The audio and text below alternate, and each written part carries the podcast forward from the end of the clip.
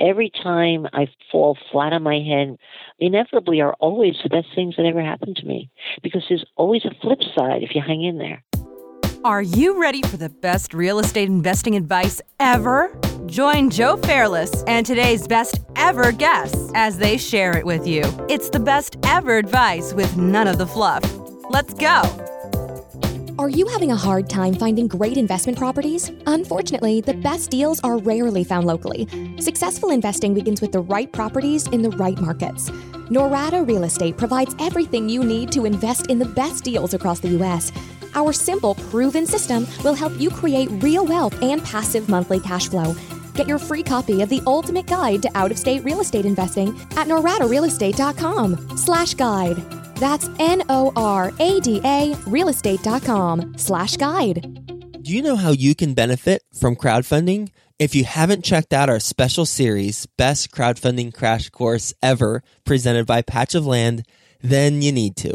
It's episodes 152, 159, 166, and 173, because you'll hear from the industry's leading crowdfunding experts on how you can benefit by getting involved whether it's getting access to funds for your deal or passively investing in other people's deals. The time is now to get started. Go to patchofland.com forward slash best ever to grab your copy of the top 10 answers to the top 10 crowdfunding questions. That's P A T C H O F L E N D dot com forward slash best ever. Hi, best ever listeners. Welcome to the best real estate investing advice ever show.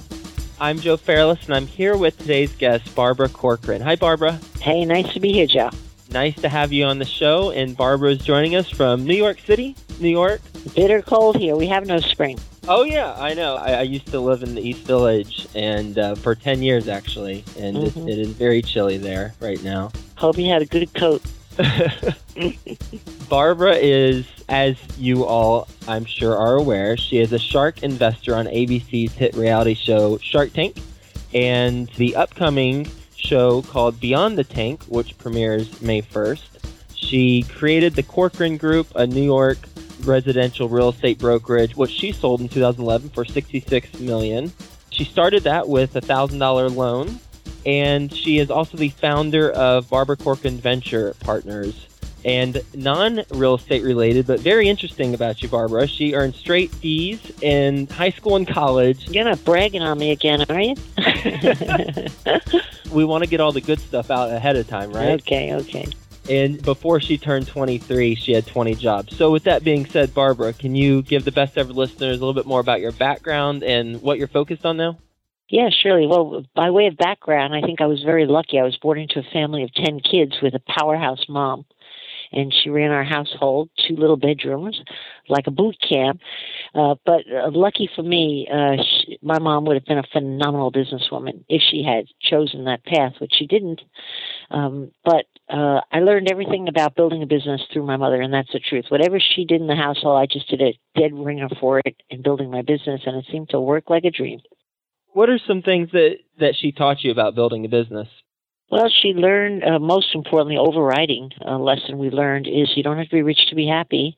Uh, you don't have to have the right stuff to be happy. So we really did with the smallest flat in town. Uh, and I credit my mother tremendously uh, with being a wonderful motivator and bringing out the best in each of her kids. She used to bring each child home from Holy Name Hospital. She was a devout Catholic, and she would bring that kid in the door and say, "I want you to meet your brother Tommy." At his legs, for example, I remember with my brother, my younger brother Tom. I was old enough now to remember these things, and she said uh, he's going to be a magnificent dancer. And we went, wow, cool, a dancer in the family. But all that was based on he had really short, chubby legs and he kicked like hell. But what did he do? He grew up to be a ballet dancer here in New York Alvin Dance Theater, which is no easy feat. And she seemed to have a knack for just pinning one label on each kid that was always positive and then making sure we performed that in the household. That was our job in essence. So we kind of felt like we grew up in a little town where we each had a role and it was a positive role and you felt powerful in that role. And I think we all carried that into adult life. We left uh, our home with the best because we all did one thing very, very well. What was that label, the positive label that she pinned on you? Oh, mine was very much in need because I was such a horrific student. And I remember um, not only pinning it on when I was a kid, which is Barbara Ann, you have a magnificent imagination. What an imagination. What an imagination. Now, as a grown up and a parent myself, I realized she was conning me because my job in the family was seven or eight kids below me, whoever was born, okay, and in that clan. And she would take uh, those kids, give them all to me, and say, go to basement and put on a Broadway show. You have a magnificent imagination. Or she'd tell me on a rainy day, or if the sun went out, she'd switch it off and she'd say, "Oh, go in the backyard and open up a rock store." And I'd say, "What's a rock store?" And she'd, "Oh, Barbara, with your imagination, you'll figure it out." And you want to know? I found out every kid in Edgewater would buy rocks if I stapled them in paper. If I stapled the corner, so you didn't know what kind of rock you were getting, kind of like a grab bag. And they paid me a nickel a rock. So she just uh, she just nailed it. But the best time she used that was when I was in third grade and I was reprimanded in school for always being stupid because I couldn't read or write. Well, I knew I couldn't read or write. You know what you're not good at when you're in school right away, right? But when my mother uh, took me uh, at the end of the day after Sister Stella Marie, the nun from hell, called her to tell her what was going on, and she made me cry because I felt so ashamed reading out loud when I couldn't pronounce anything. My mother said, "Don't even worry about it. You have a wonderful imagination. You'll fill in all the blanks." so so she just moved on and on and upward with each of us. And you know what? Even though, of course, with a lot of kids, if you're not a good kid in school or a good student, it's a horrific jailhouse for a long time. Uh, it was offset so much by coming home at the end of the day and thinking I was amazing in my mother's eyes. so, yeah, she was the cat's meow. When you approach business, do you approach it similarly where you identify, you, you kind of assess everything, but then you ultimately identify one aspect of Always. Oh the business? Mm, not just the business. Uh, you know what that is called? It's probably a, uh, having a gut reaction to something, trusting it, and trying to pinpoint you know, like what's the essence? What's the important thing here? Because there's so much information on people, circumstances, business, and you could get really caught up uh, in detail. So for me, um, that was really uh, probably the best gift my mother gave me. I think we all grew up um, just spotting good things in people. And so I would have a bookkeeper come in for a bookkeeping position, and it would not be unusual uh, for me to say, What are you doing bookkeeping for? You'd be a phenomenal salesperson. Why don't you work on a commission basis you, and set that person free? Because someone programmed them for a secure life as a bookkeeper, but the personality was amazing and the aggressiveness in that bookkeeper. So, so no, I was really good at uh, sizing somebody up fast and then building a job around them. You know, even though I might have had jobs to fill, if I saw a talent, whether it be in an airline, uh, whether I was, I hired more people out of uh, out of airplanes in the air. You know, phenomenal stewardess. My general sales manager that built uh, the whole company uh, and was in charge of 2,000 people, and she just retired last year. So she was in charge of 5,000 people when she retired. She was an airline stewardess, and I hired her on the basis that I saw her um, trying to appease a man in a coach seat who was complaining about his potatoes being cold when we really used to get cooked potatoes. And she stood there and she said, Are these the potatoes? And the man said, Yes, they are. And she just pointed her finger at the potatoes. She said, Bad potatoes. Bad, bad, bad potatoes. I had her working for me within maybe two weeks. She quit her job. I thought she had confidence to actually pull that over the passenger, a sense of humor, people skills, had the whole rose around the guy laughing like hell and you fell in love with her. What a personality. And she was an airline stewardess and she was going on 40 and she was a little burnt out on it and she just happened to be on my flight you know? So no getting getting just picking off great people and thinking okay how do i use them? Uh is is a a wonderful gift to have a company where you could do that with you know where you have spots that you could create and so no that's that was the single best gift i mean i could go on and on for hours on my mother of course she had so many great talents, but uh, this was a key one I used in building the business and made it a very happy family, much like we were. We played together, we laughed together, we were ridiculous together, and um, we were organized together. My mother was an organizational genius. I realize now she ran the house like a boot camp, and uh, all we had to do is carry it forward into the world. And out of all my siblings, I have nine, all except my sister Ellen, who was a um, hospice nurse um, which my mother told her you'd make a wonderful nurse. By the way, she's a hospice nurse. Of course she did. Yeah, of course. But each of my other siblings are in business for themselves, and I think it's because in building a business, you use a very similar talent set. I think, and she she just happened to chock us all full before we left that house. For someone who it might not be natural for them to quickly assess and find the role and as you said, set the person free for what they ultimately are best suited for. Mm-hmm are there certain questions that we can ask?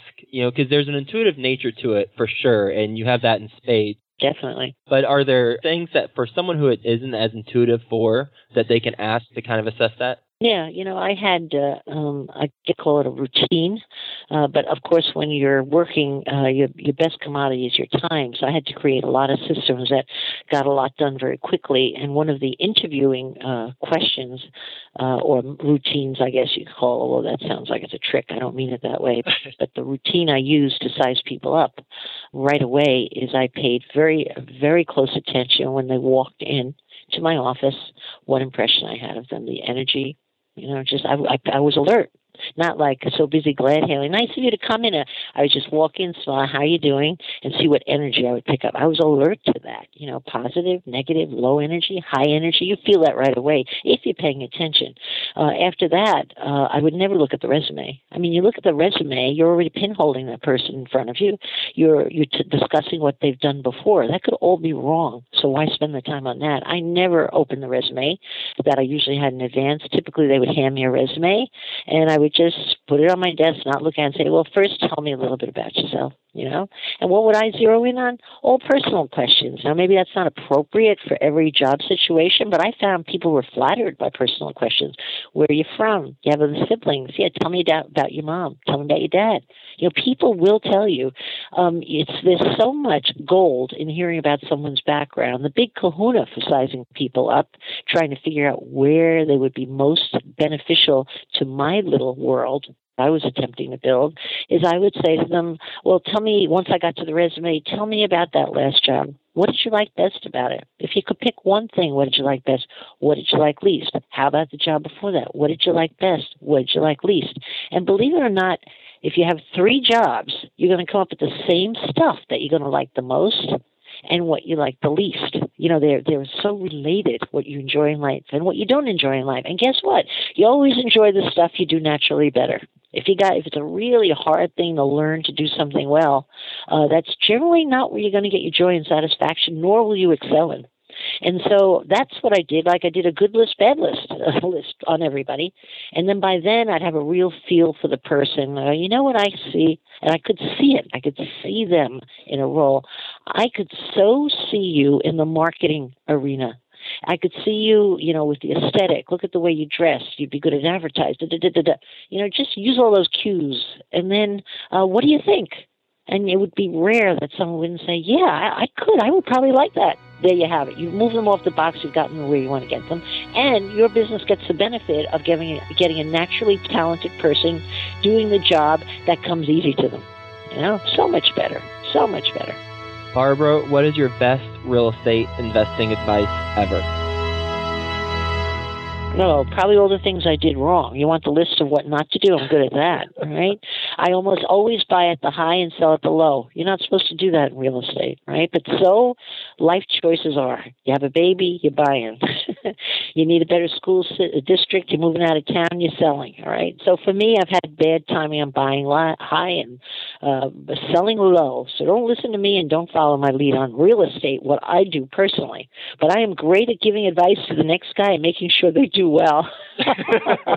Why I can't apply it to myself, I'll never know. I know better, and yet I don't. It's a, a couple of things uh, that I made whopper mistakes on. If you buy an investment property, the first one I bought, Lloyd's Motel, in Dutchess County, New York, 12 hotel rooms, not well maintained. I was going to fix them up And I looked, what's the rent roll? What's the rent roll? I looked at the rent roll, knew what I could pay, made a great investment. The only problem was I should have said, Ken, I see the rent receipts. Only one person had paid rent in the last 12 months. I had a loser and I couldn't evict the people because they're all rent control in Dutchess County, which people don't even ever hear about. Okay. Um, on a positive side, uh, one of the best pieces of advice I got from a taxi driver was I was up in West Harlem maybe 10 years ago, sizing up buying two buildings, which I ultimately bought, a choppy neighborhood, uh, but I felt things were rumbling or improve. I just saw signals. I said to the uh, cab driver as we're sitting out at these two row houses side by side, let me ask you something. You think this is a safe neighborhood? Like, you know, just for walking around? I wasn't sure. And he pointed to Broadway and said, sure, if it wasn't safe, they wouldn't be sitting there. And I'm like, he's right about that. mm. I got another great piece of advice that I used probably to buy probably at least a dozen buildings in up and coming areas. I learned it from a gay waiter. I was downtown in some hip place in the 20s. Looked to me like I was going to get mugged, but everybody said it was cool. And there I was in the restaurant. They were gorgeous, uh, well spoken, uh, well dressed, young waiter who was super friendly. Where are you living? And he said, Bed Stuyvesant. I said, Where's that? I never heard of it, you know. He said, Oh, that's in Brooklyn. Oh, we're in Brooklyn. He said, Oh, it's great. I got a lot of space, da da da da. I in that same week ran into another waiter in a different place uptown. He was living in Bed Stuyvesant. So I took a car service, went to Bed Stuyvesant, and guess what? Discovered the great secret on all up and coming areas, at least in the New York area, that if you want to find out what's really up and coming, follow the artistic crowd because they need cheap space at a convenient enough spot so they could get to work and they group together to afford it. And what happens once they move in? They change the neighborhood. And so I discovered the South Bronx got in there early. Uh, most of the neighborhoods in Brooklyn I was in way earlier than the other investors and rode those cycles up because I just would get in the habit of asking, "Hey, where are you living?" Snooping around. And you know what? I also learned in taking my little tours in these up and coming areas. I learned that you can't judge the area during the day because all the new crowd that's living there is at work. You can't judge it. You got to go at night when it's dark and scary because the first thing that happens are not the grocery stores or the restaurants. It's the tiny little nightclubs that are hopping at night and the street life. And that's when you see who's moving in. And that's exactly what I did. I started going at 11 to 1 a.m. tours of neighborhoods I wanted to buy in. And it gave me the beat quickly. And I always, without exception, have made money with each of, well, I shouldn't say it's not over yet. I still own all these properties. I don't ever own them. And so maybe the sky will crash at one point, but I doubt it. But I just ride those values up because I was in there early following the right lead. Barbara, are you ready for the best ever lightning round? Well, I don't know what it is, but I'm ready. Go ahead. First, a quick word from our sponsor crowdfunding. You've heard about it, and now it's time to learn about it. Our best ever sponsor, Patch of Land, is a leading expert in the crowdfunding space, and they've got all the answers to your crowdfunding questions. Go to patchofland.com forward slash best ever and grab your copy of the top 10 answers to the top 10 crowdfunding questions. That's P A T C H O F L E N D dot com forward slash best ever. Best ever book you've read. Uh, Wuthering Heights, because it was the first book I was able to read, and I was so in love with uh, Heath Rope, I think was named Heath something, the drop dead gorgeous hunk, that it taught me to read. I laid in my bed most of the summer and got through a 320 page book, I think it was, because I just had to see if Heath was going to get the girl and the girl was going to get him. Loved it. Read it at least 10 times. Mm-hmm. Do I need to read it, or can you tell me if he got the girl or not? Of course, he got the girl. After she turned him away, which added another hundred pages. Best ever personal growth experience and what you learned from it. Probably uh, giving my and losing my voice, which I hated at the time. But thank God for that because after I got over myself, so to speak, you know, feeling the embarrassment of that, what I did is I went and uh, to NYU the next morning and suggested I teach a course on how to sell real estate. Now that wasn't any, of course, and it didn't take a lot of imagination. That was the only thing I knew how to do. I was in business three years. Uh, but what came out of that, the very first 10 week course uh, that I went in to teach, and I was only doing it to get over my fear of public speaking, to, to practice on a little classroom and be the teacher, which everyone looks up to, right? And on a subject I knew everything about. I thought at the time. So uh, that was my goal. But what I got out of that class the first night was a short Asian woman walking up to me and saying, "You know how much money I make?" And I imitate her. Don't worry, I'm not prejudiced. She asked me to imitate her. She calls me up just to hear her own imitation, and I'm like, "What did you say? Do you know how much money I make?" I'm like, "What?" And finally, I was able to decode it. She was saying, "Do you know how much money I make?" And she told me she made two hundred forty thousand dollars in the last six months when my top salesperson, I had an office of maybe eight or nine people, my top salesperson was making up to fifty thousand for the year. I thought I was hearing things. And she told me how she only sells condo to the Chinese. And by the end of those 10 weeks, I had recruited her into my company. And she became the number one salesman in New York City. Carrie Chiang, still at the Corcoran group, still the number one salesperson all of New York City. She's a powerhouse. Within four years, she's earning $2 million for me a year. And if I hadn't gotten over myself on the speech, I maybe would have met her somewhere along the way, but I couldn't have gotten her in my clutchy hands for 10 weeks straight, you know, two hours, twice a week, and romance the stone. You know, I have one goal to get that woman in my shop. And uh, thank God, you know. So I would say that was one of my best mistakes ever. Best ever success habit you practice? Two come to mind. One is the thing I've done my whole life make my to do list before I end the day. And then when I come in the morning, rate them A, B's, and C's. I always want to do the C's first which is a lovely thank you note, or call so and so and say how much fun I had, or do a little creative project, which I love to do. Those C's, because they're not going to change my life right now at work. What I label the A's are the things mostly I don't want to do, the things that have the best potential for making a change in my life, and then doing them first. I'm sure I'm not the one to discover that one. It's just a habit I've done my entire life and gets a lot done and gets me from procrastinating. You know, once the worst stuff is out of the way, the rest of the day is also more pleasurable, you know. And if I can't get it done that day for whatever reason, it rolls over to an A the next day and it haunts me till I get the thing off my list, all right? But more recently, just as important, because clutter is such a oppressive obstacle to get things done today, particularly online clutter. What I've learned to do is check my emails twice a day, which was a very hard habit to create because I'm addicted to cleaning things up. Emails, texting, I want to get it done, filed out of my out of my phone, basically. But I have learned to now only check it 9.30 in the morning and then about 1 1.15 in the afternoon.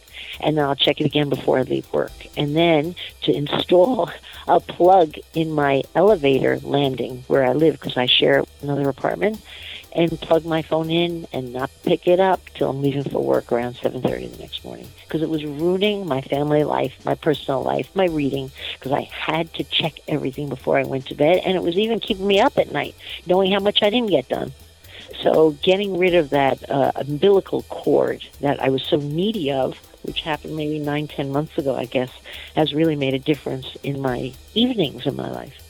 Best ever deal you've done? I would have to say uh, lucky deals. I mean, I got a misreferral from Merrill Lynch Relocation, which was a big company at the time I was very young building my firm and they were sending me rental uh, rental clients because I hustled, you know, called on these accounts to try to get their business and was successful in getting uh, lots of young kids starting banking programs, uh, engineering programs, Citibank, and a few other companies I had. Now I can't remember. That's not what's important. What was important is one of the specialists at Union Carbide mistakenly gave me a for sale client. And he was a young engineer I lined up all the apartments to show him to rent. And after I showed him the first, he said, I want to rent. I want to buy.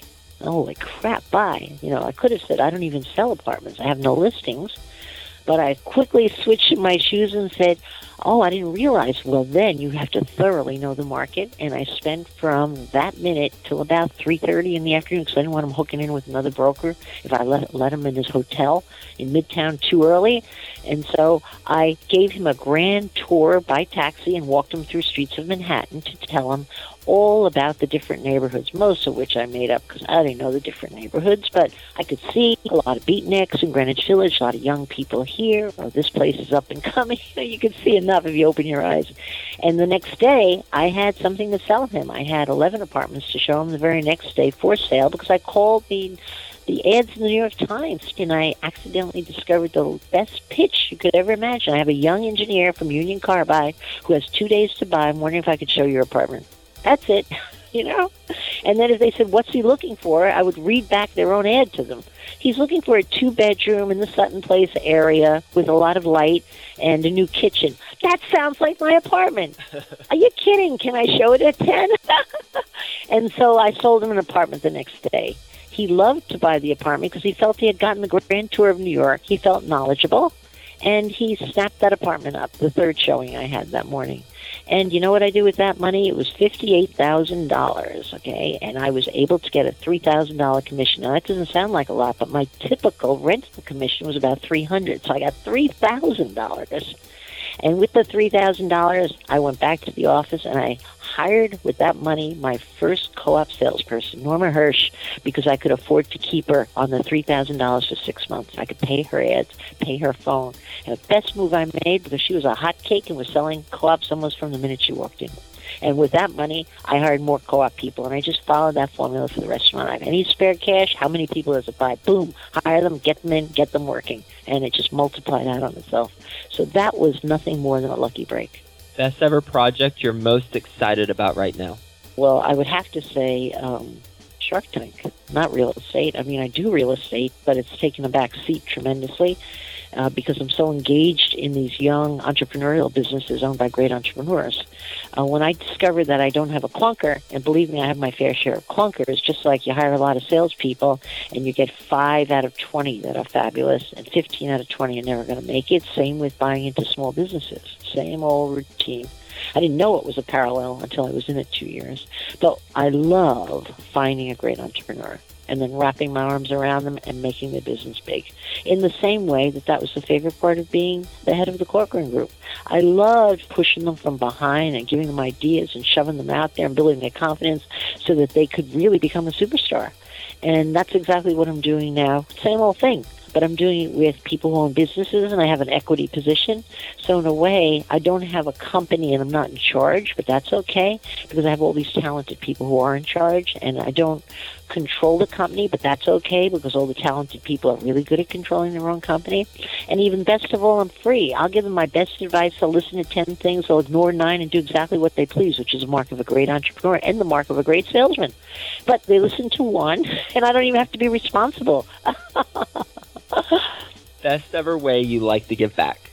You know what? I don't think of myself as a person who gives back, and that's the truth because I don't have a big charity I support at all. I mean, I give when I'm hustled, which is probably the wrong way to give. So you won't be getting any Bill Gates uh, big trust fund out of me, uh, for sure. Okay. Um, but what I did do when I sold my business, and it wasn't my idea, I copied it from a story I heard from someone uh, that I knew through someone I knew, one of those things. And he was a very wealthy guy. And my girlfriend told me that her girlfriend's kids had all their education paid for by their grandfather because he was smart enough when he sold his business to set up a trust fund. I didn't know how trust funds work, but when I sold my Corcoran group for all that money, uh, I already had a trust fund set up, book closed, and so my big give back is really truly only to my family, and that's the truth because it's so big and they're so needy. You know, I come from a family where no one went to college except myself and the youngest of my family, my baby sister Florence. So the second child and the tenth child went to college. No one else went to college. Half the kids in my family didn't finish high school, and you know it's so meaningless. It didn't hurt them or get them in the in the way at all. Uh, but I know in today different. If you don't go to college, it's kind of like an assumed credential. So I set up a giant trust fund to pay for the next however many generations it gets through uh, for all the kids and relatives in my family to go to college. And I'm happy that I finally got a doctor out of it. And I'm going to Naomi's uh, graduation from medical school um, about three weeks, which I don't usually go to these graduations because it's a pain in the neck and they're really boring.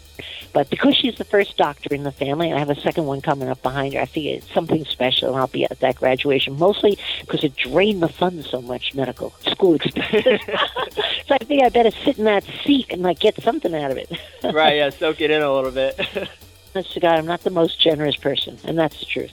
What would you say is the biggest mistake you've made in real estate or business? Other than buying at the low and selling, I mean, buying at the high and selling at the low? Yep. You know, I'm not trying to be brazen, but I can't think because you know why? What happens with mistakes, or with happens with mistakes with me, other than losing a ton of money on a real estate transaction. You remember those, but you usually make it up somewhere else. But I think it's because they're injurious to dwell on. So when I make a mistake, I can give you a whole line of mistakes that I've made, like um, almost going out of business twice, being over leveraged. So you shouldn't do that. But if not for the speculative marketing ideas that made me a fortune on the heels of the failure. Uh, so it seems like every time I fall flat on my head and piss away a lot of money or I've made the wrong judgment, um, I they inevitably are always the best things that ever happened to me. Because there's always a flip side if you hang in there. You know, if you hang in there, and also if you have a big ego and you're trying to save face, you'll find a flip side. Because you don't want anybody to know how bad you are. You know, embarrassment is a great motivator, peer pressure, and so uh, so I I don't really think of them as mistakes. Because what they really were, they were the the passage to something that uh, without the duress would have never been thought about, never happened. You know, it's a great creator of things, problems. And Barbara, what's the best ever place to reach you? the best there? Well, of course, anywhere. We're all connected, right? Twitter, Facebook, uh, Instagram, you name it, we're out there on it. But if you wanted to get a like a message, the best thing to do is write to Barbara at barbaracorcoran.com. I don't see it every day. They accumulate the messages, but I get around to it when I'm not in the air. Barbara, thank you so much for being on this Best Ever show and sharing your best ever advice with Best Ever listeners. I hope it's best enough, my friend. Oh, it is. It is. Okay. I mean, just talking about your story and how you grew up, your mom being your, you know, primary role model and really I think this conversation was about setting people up for success and fulfillment. You know, whether it was your mom setting your family up for success and fulfillment or you passing that through your business endeavors whenever ultimately you sit down, you connect with people, and you identify what is the best way to set them up for success and then even more so fulfillment because that's exactly what they love doing because you're asking the right questions and you're asking them about it. And I just think, you know, you mentioned, you know, the, the giving back thing, but my gosh, the best way to give back is to help others you reach their full potential and be fulfilled along the way. And that is what you do, and that, that's what this conversation was all about. Well, you have to realize it's a two-way street. I must say. I mean, anything in that arena. Uh, you know, well, my mom said. I'm sure most moms say the joy is in the giving. In that kind of giving, if you're helping people out, that kind of giving versus writing a check, which is what I do better. Not writing the check, but giving back in that way. If you if you're labeling it so, um, who gets the real prize? The person who's reaching out. So I get all the satisfaction. Mine is great. I mean, you get paid again and again and again with psychological satisfaction. You feel fulfilled, I think. Anybody, anybody's happier giving in that way. Absolutely. God, it feels like a religious experience. I'm going to hit my knees and pray the minute I hang up. and I haven't been in church since my mother didn't make me go. So there. there you go. Well, I don't know what that means, but I'll take that as a compliment, right? yeah, I guess so. well, thank you so much, Barbara. And thank is there you. anything else that you wanted to mention to, to close us off? I could never think of something else because you're thorough in your questions. So you got you got the best of me. All right. Thanks, Barbara. My pleasure. Okay, bye bye. Hey, you, best ever listener. Do you want more? Then go to joefairless.com, where you'll get tons of free videos, templates, and content to help you get deals done. And remember to subscribe to the best ever show in iTunes so you can keep getting your daily dose of the best real estate investing advice ever.